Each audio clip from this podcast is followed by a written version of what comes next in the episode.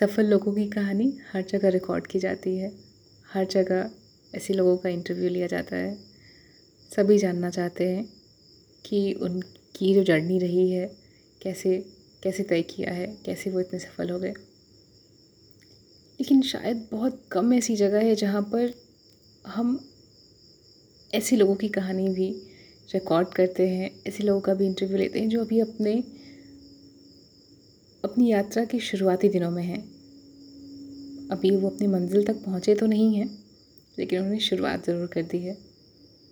नमस्कार, मेरा नाम शिल्पी है और मैं भारत के उत्तर प्रदेश राज्य के पूर्वांचल क्षेत्र से बात कर रही हूँ। मैं अपने इस रेडियो पॉडकास्ट, हमार रेडियो के थ्रू पूर्वांचल के ऐसे उद्यमियों की कहानी लेकर आना चाहती हूँ, जो अभी अपने बिज़नेस के, अपने स्टार्टअप्स के बहुत ही शुरुआती दिनों में हैं और हर दिन काफ़ी मुश्किलों का सामना करते हैं। फिर भी उनका मोटिवेशन उनकी हिम्मत बिल्कुल कम नहीं होती। और इतनी सारी मुश्किलों को झेलने के बावजूद वो लगे पड़े हैं, डटे पड़े हैं कि उन्हें, उनका जो सपना है, उन्हें सच करना है, उन्हें अपनी मंजिल तय करनी है।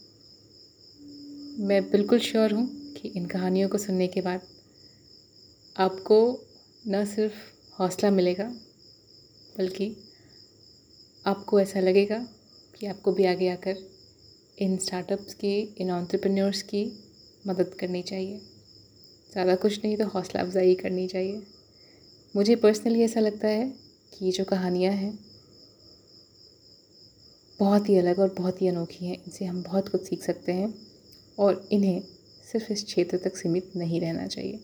इन्हें बाहर भी भेजना चाहिए, लोगों को जानना चाहिए कि भारत के हर कोने में उद्यमिता बसी हुई है। लोग कुछ ना कुछ नया कर रहे हैं और करने की कोशिश कर रहे हैं।